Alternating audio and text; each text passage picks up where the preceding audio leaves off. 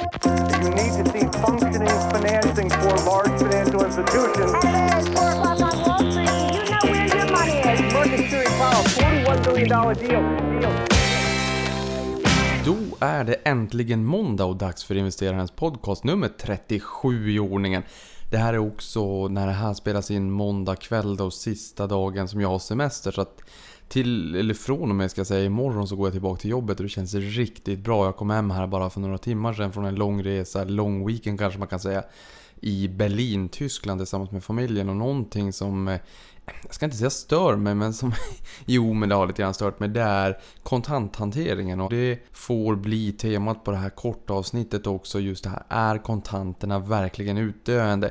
För så kändes det verkligen inte när jag var i Tyskland och insåg att om jag hade valt bort internationella kedjor som kanske Vapiano, även om det är tyskt, eh, McDonalds som är amerikanskt och eh, matvarukedjorna som stora matbutikerna.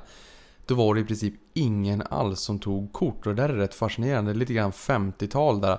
Förutom att man då håller alla butikerna i ett lag stängda på söndagar har jag också lärt mig. Men just den lilla klagan, den lilla eh, gruskornet i skon gjorde att jag nu ikväll bara vill prata lite grann om kontanthanteringen och huruvida den är utdöende eller inte. Men innan det så ska vi bara kika lite grann hur börsen har gått under veckan och för att snabba upp det här lite grann så tänker jag att veckans movers kommer få stryka på foten och likaså nyhetssvepet. Ehm, men OMX30, 30 mest omsatta aktierna på Stockholmsbörsen, upp 0,36 så det är ju upp ytterligare en vecka. Ehm, OMXSPI, alltså breda indexet, har faktiskt inte alls stigit lika mycket utan balanserade på nollstrecket, upp 0,03. Ehm, så att, eh, ja, det, ibland är det faktiskt så att OMXS30 går bättre även om OMXSPI breda brukar gå lite bättre om vi tittar i backspegeln.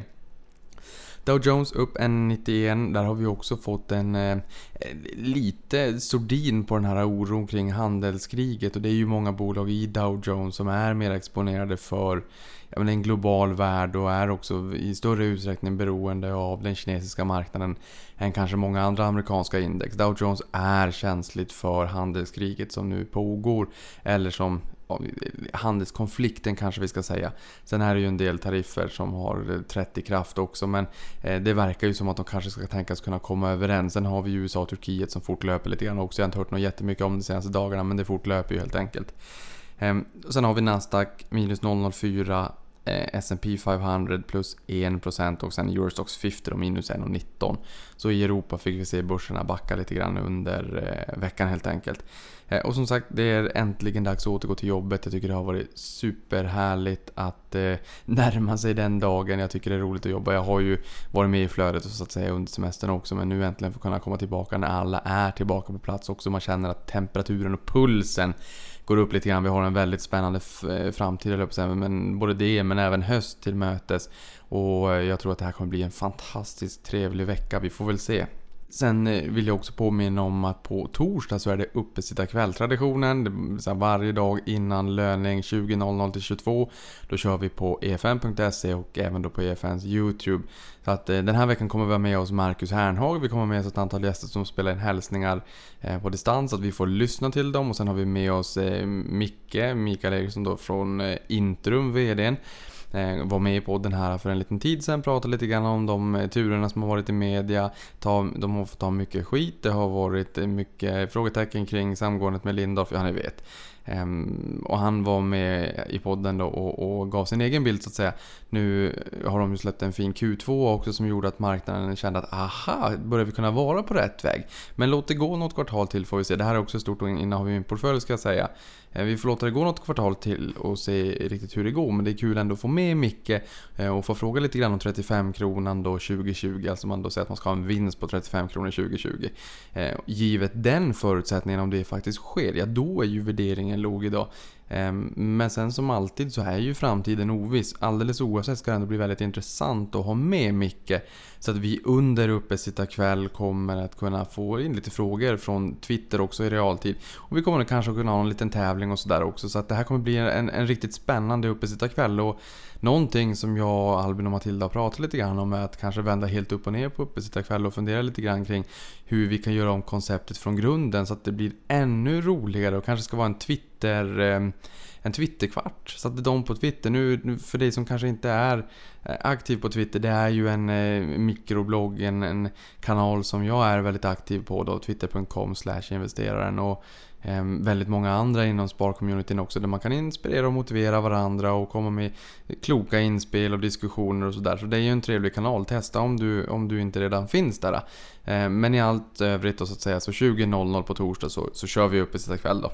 Men just det här med i Berlin då, förutom att det finns väldigt mycket historia, så är det ju just den här problematiken också om att man faktiskt inte kan betala med kort. Det är eh, en siffra som jag då har hört, eh, närmare 80% av transaktionerna som görs med kontanter kontra i Sverige så är det 80% av transaktionerna som görs med kort. Och det här ställer ju självfallet till problem. Vi är ju inte vana i Sverige med att man inte kommer fram med kort.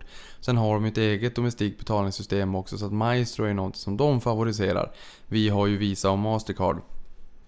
Så det har ju varit, det har faktiskt varit ganska utmanande. Och då kan man tycka att jag vill ta ut kontanter och det kan man ju göra. Men jag vill bara påminna om att om man gör en eh, utlandsbetalning när man använder kort utomlands. Det är ju ofta det man rekommenderar och att då inte om man kommer in och ska få betala notan. Om det står så här, vill du att vi utför växlingen åt det kan det ju stå i den här lilla kortterminalen då som man slår in sin kod i. Ja, det ska man ju förmodligen inte göra för då får man ju ofta sämre kurs. Utan då säger man decline då att man, nej, det får min egen bank sköta. Men där är valutapåslaget allt som oftast 2%. Däremot så fanns det rätt många bra tips när jag skrev om det här på Twitter om, om folk som rekommenderade andra kort där det faktiskt inte finns något valutapåslag. Alltså att det inte blir något påslag på kursen. Men allt som vanligast, så de som tar det, där är det runt 2%. Och i den lokala bankomaten då vill de ha 14% påslag. Och det är så här, det kostar med fysisk valuta, det är ju den första. Sen har vi ju kostnader för transport, det är ju den andra. Det kommer jag prata om lite, lite senare här i podden också.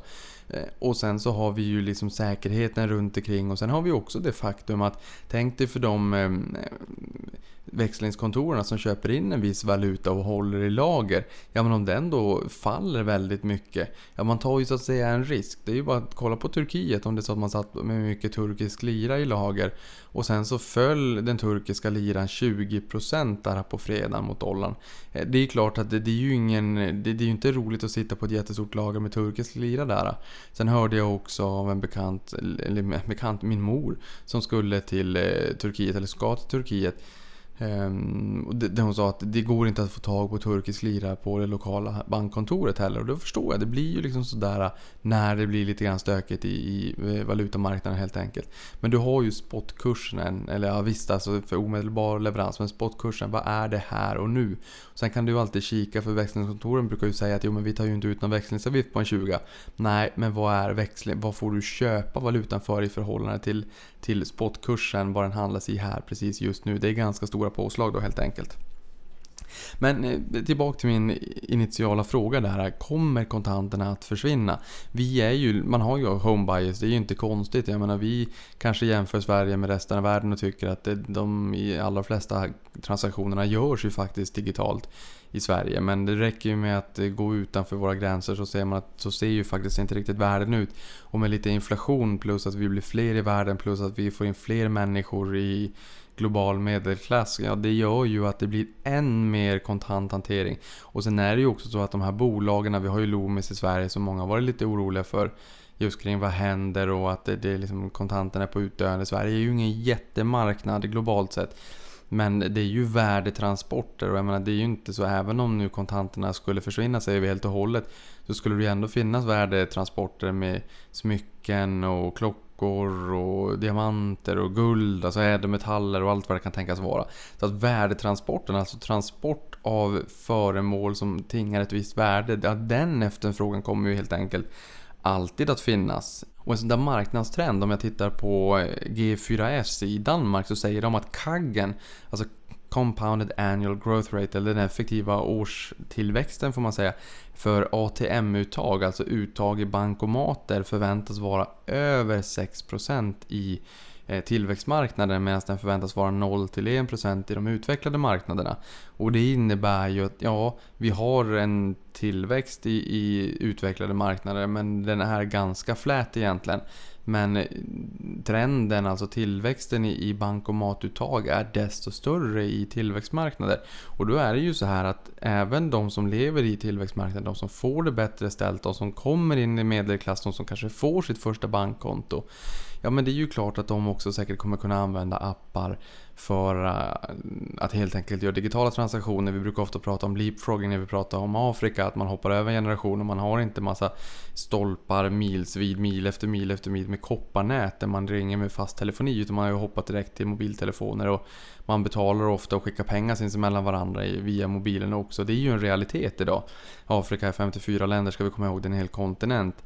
Men det innebär fortfarande, precis som när vi pratar om oljan, även om det är så att nyinvesteringarna är högre i förnybar energi kontra den gamla fossila så är det fortfarande så att stocken är större, alltså det kapitalet som redan finns idag är större i det fossila än det förnybara. Och i och med att vi får en ökad medelklass i världen så kommer vi också få en ökad efterfrågan på olja. Så i absoluta tal så ökar det ju. Även om vi hoppas att vi kommer kunna nå en peak kring oljekonsumtionen för, för världens väl och ve. Någonting som vi har fått påmint, inte minst den här sommaren när det har varit väldigt varmt. Sen är jag ingen expert, jag kan inte dra några likhetstecken mellan en varm sommar, den varmaste sommaren på 260 år som jag har förstått det, varmaste julimånaden då.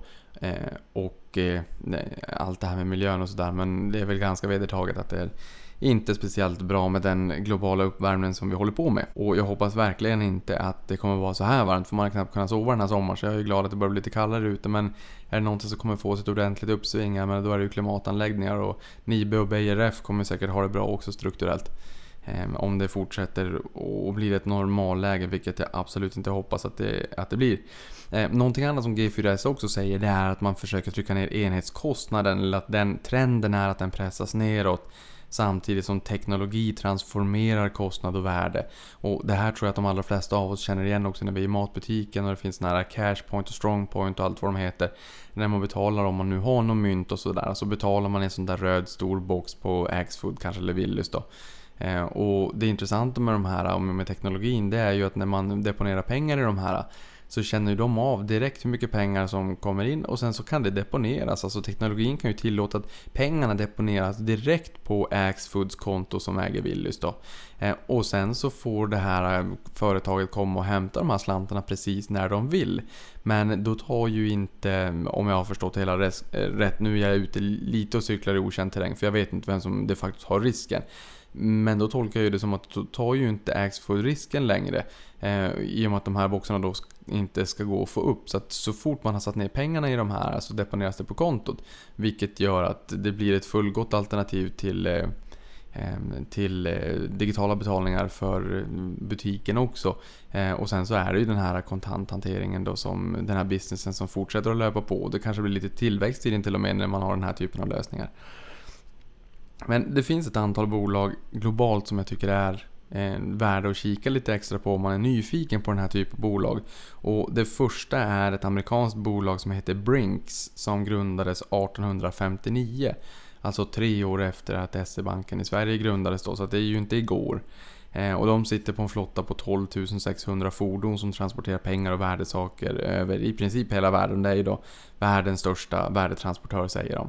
Ehm, och just hur värderingen på de här ser ut. Här ligger P talet 2018 förväntat i år då på 22,5 gånger årsvinsten. Medan nästa år förväntat så faller vi ner på 14,6 gånger årsvinsten. Så att vi har ju en rätt hygglig förväntan om vinsttillväxt här. Och någonting annat som jag också ser är att rörelsemarginalen förväntas expandera närmare 50% fram till 2020.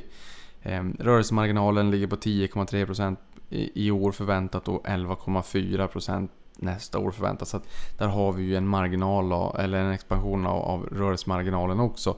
Någonting annat som jag vet just med Brinks, det är att de gynnas lite grann av den här trenden också med Mariana.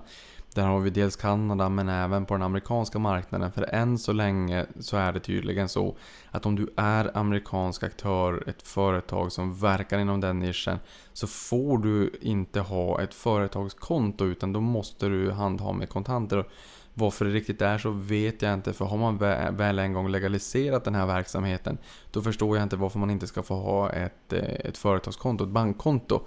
Men det här spelar ju rakt i händerna på Brink som i sådana fall blir i och med deras storlek då, självfallet en aktör som får en rätt stor del av den här ökade kakan och ökade kontanthanteringen då. Och förutom den här rörelsemarginalen då som förväntades stiga 50% fram till 2020 så spår man också att intäkterna ska öka 28%.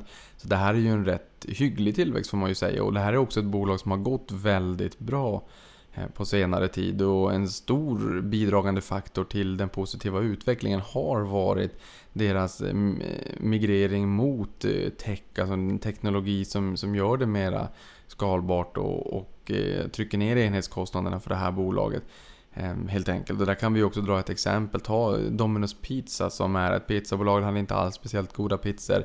Gjorde om receptet, de vart godare. Men det de egentligen har det är ju en fantastisk app, fantastisk närvaro och jättebra logistikkedja för att få ut pizzorna och det gör väldigt mycket. Så att det här är ju ett klassiskt exempel på hur en förbättrad teknologi i en bransch som man kanske inte alltid förknippar med just teknologi. Utan snarare det gamla och, och, och utdöende nischen eller branschen om man så vill. Det har ju varit oron här på hemmaplan i alla fall. Men hur det faktiskt kan göra att eh, man får riktigt fart under galoscherna på aktiekursen och en eh, optimism kring framtiden helt enkelt. Men sen har vi G4S, Danmark. Ehm, det är ju ett världsledande bolag med integrerad säkerhet kallar de det för då. Ehm, med verksamhet på sex kontinenter. Ehm, och det är ju cash management då som jag är inne på, just det här med kontanthantering är ju en av de här delarna helt enkelt. Och står för eh, 16% av omsättningen. Så att det är rätt stor del som inte är just den här traditionella kontanthanteringen, men den finns ju i bolaget. Rörelsemarginalen förväntas förstärkas svagt fram till 2020. Brinks ganska mycket. G4S svagt. Eh, och försäljningen, eller omsättningen då väntas stiga 5% så den är ju ganska flät egentligen den också. Räknar man ut det där till ett årssnitt så är det ju inte speciellt mycket.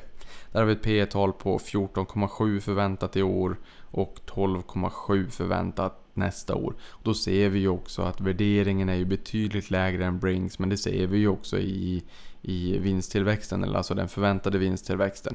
Eh, G4X växer saktare och får således en mera mm, moderat eh, värdering helt enkelt, precis som sig bör då. Rörelsemarginalen ligger på 6,48 i år förväntat och 6,63 nästa år då.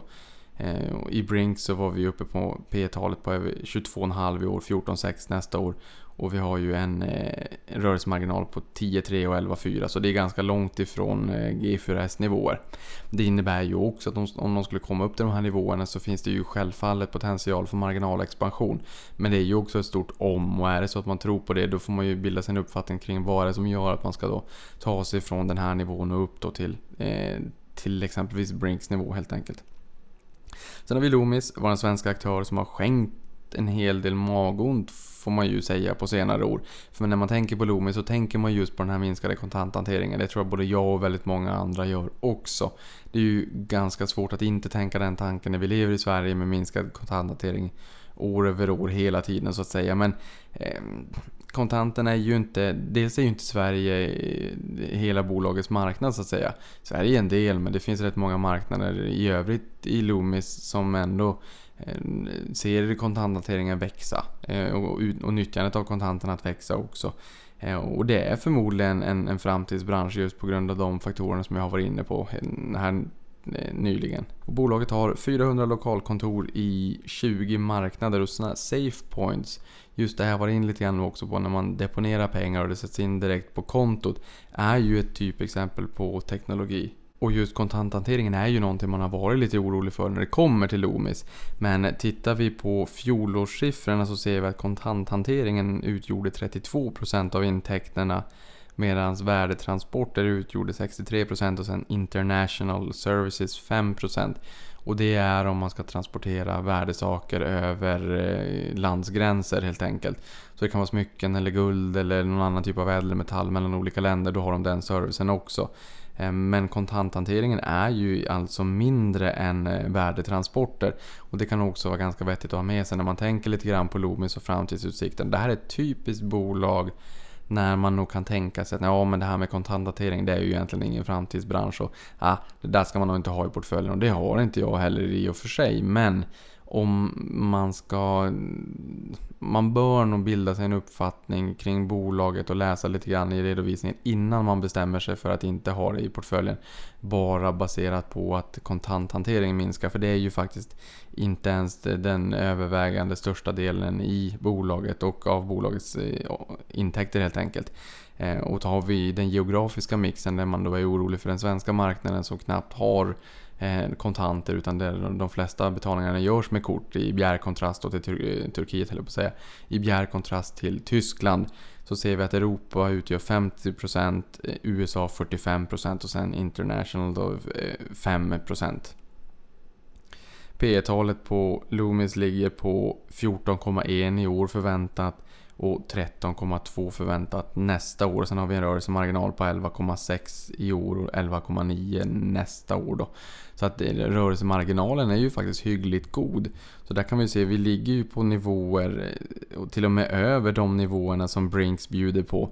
Men däremot så har vi en värdering som är bra mycket lägre. Så där har vi ju också en diskrepans när det kommer till investerarkollektivets framtidsutsikter för de här två bolagen. Ehm, men med det sagt så känns det otroligt skönt att vara hemma i Sverige, otroligt skönt att komma tillbaka till jobbet, otroligt skönt att kunna använda sitt betalkort i butikerna. Men det finns ju också bolag som gynnas av den trenden att när vi får en ökad medelklass globalt, när vi får fler människor som har bankkonto och, och, och som liksom har det bättre ställt så att säga, också kommer att använda de digitala alternativen i allt större utsträckning. Och där finns det ju bolag som också tjänar på det här. Det får bli en annan podd men Eh, Paypal är ett sånt bolag där man, om man tittade på laddstolpar för elbilar likväl som parkeringsautomater i, i Tyskland så var Paypal en sån där liten logga som man såg där också. Som man då helt enkelt kunde betala med. Paypal köpte ju också svenska iSettle. Och där tänkte nog både jag och min bror Daniel när vi var i, Tyskland att ja, det här kan nog vara ganska spännande just med Paypal som köpte då iSettle. För är det någonting som de här butikerna så skulle tänka, kunna tänkas behöva så är det kanske de här små billiga Eh, betaldoserna där man eh, får ner kostnaderna ordentligt för korthanteringen men kanske också kan få in lite fler transaktioner. Nu är det ju, tyskarna är ju förmodligen vana att betala med kontanter och många turister får väl ta ut i bankomaterna men det är väl inget... Det är väl inte konstigt att säga och, att jag tror att just kortbetalningar och elektroniska eller digitala alternativ kommer att öka än mer i framtiden och Tyskland också måste gå den vägen till mötes. Då tror jag att det är väldigt många torghandlare, mindre butiker, kiosker som kanske väljer exempelvis eh, iSettles alternativ då, som då ägs av Paypal alternativt Square. Och tittar vi på Paypal så är P-talet 52,3 förväntat i år och 40,1 nästa år. Medan rörelsemarginalen ligger på 21,8% i år och 22,1% nästa år. Square har ett P-tal på 489, då förstår ni att de här har ju redovisat förlust och förväntas redovisa vinst nästa år. Det ligger på 489 och det innebär ju förmodligen då också att eh, om de får lite skjuts i vinsterna så ser vi också P-talet eh, falla ner ganska drastiskt. Så att här är det ju viktigt att inte bara kika på vart P talet kommer kommer landa på 2019 enskilt utan egentligen eh, styrkan i accelerationen. Vart kommer de kunna vara 2020, 2021, 2022? Just nu när den här podden spelas in så är det alldeles för vanskligt att kunna försöka ge någon prognos på, på siffrorna några år framåt i tiden. Utan där får man sätta sig ner och fundera lite grann. Finns det en framtid för den här typen av aktörer med Paypal och Square? Och förmodligen så gör det ju det och frågan är ju bara hur stor del av kakan de kommer kunna ta. Men tillväxt finns det ju. Det här är en bransch med strukturell tillväxt. Ehm, och det är ju på, på eh, sista raden då, eh, där, där man bränner bort pengarna i alla fall i år när man inte förväntas göra vinst. För rörelsemarginalen ligger på 13,1% förväntat i år och eh, 19,1% förväntat nästa år. Så även här ser vi ju att det är ju en ordentlig skjuts i, i rörelsemarginalen också. Man får ju en, en ganska häftig expansion av rörelsemarginalen när det är så att man börjar nå en kritisk nivå och börjar kunna få en fin lönsamhet i, i affären. Någonting annat jag bara vill nämna, det är ju också, jag har sagt det förut, när det är ungdomar, min dotter när hon blir större, oavsett om det är så att de bara kommer ha appar och inte använda ett plastkort eller det står Visa eller Mastercard på så är det de som äger infrastrukturen. Det är jätteviktigt att komma ihåg det där. Eh, och även om det är så att eh, Eh, den ökade medelklassen och även ökade mängden människor på jorden framåt. Vi är väl kanske 7 miljarder nu, vi förväntas bli 9-10 när jag går i pension. De ska också handla. Det kommer förmodligen både bli mer kontanter men även mer korttransaktioner också. Eh, och Visa Mastercard äger infrastrukturen. Visa har ett P tal på 32 i år och 26,8 nästa år. Eh, där ser vi att rörelsemarginalen ligger på 66,4 i år och 68,6 nästa år. Det är otroligt höga rörelsemarginaler. Facebook eh, kraschade ju 20% här för en tid sedan och då sa man ju också att rörelsemarginalen mest troligt skulle gå från 50 ner till 35. Visa och Mastercard har riktigt höga rörelsemarginaler. Mastercard 33 i P i år, 27 nästa år. Ehm, det är techvärderingar på de här bolagen och trots att de inte är speciellt unga. Rörelsemarginal på 55,6% i år och 57% förväntat nästa år. Ehm, så att, riktigt lönsamma får man ju säga. Det går, det går liksom inte att säga någonting annat. Och avslutningsvis så vill jag också bara dra några andra spaningar jag sett i Tyskland också. Det är dels Domino's Pizza som är verksamma där, jag har pratat om det också. Det är bolaget Pizza, vanlig produkt som inte smakade speciellt bra. Man gjorde om receptet, det vart väl mottaget. Man hade bra appar, man hade bra tillgänglighet, bra logistik och leverans och det här har varit ett bolag som har presterat bättre på börsen än många av de här techbolagen de senaste åren. Det har varit en helt fenomenal resa i det här bolaget och visar också på hur stor potential det är i vanliga bolag när de tar till sig digitalisering. Alltså de bolagen man inte till, till vardags kategoriserar in i digitaliseringsfacket. Konken Sen har man ett bias också. Jag har eh, Phoenix Outdoor i portföljen så det är självfallet så att man ser väskan när man har de glasögonen på sig. Men man har sett rätt mycket konken. Dunkin Donuts, de gick i konkurs. Eh, de sex stycken kaféerna tror jag det var som var i Sverige stängde omedelbart. De finns alltså inte längre kvar. Vapiano har vi ju i Sverige. Det är ju en eh, italiensk pastakedja får man säga, men det är ju tyskägt. Och de är ju noterade på Frankfurtbörsen. Och sen sist men inte minst då de här laddstolparna och parkeringsautomaterna som man kunde betala via Paypal då. Men det har jag redan varit in på, så det är mitt eh, kortsvep, kort podd för den här veckan. Jag börjar jobba imorgon, ser otroligt mycket fram emot det, så att nu säger vi Eh, nu säger vi tack och godnatt. Ha en riktigt trevlig vecka, avkastning på er och sen rivstartar vi hösten. Tack för mig!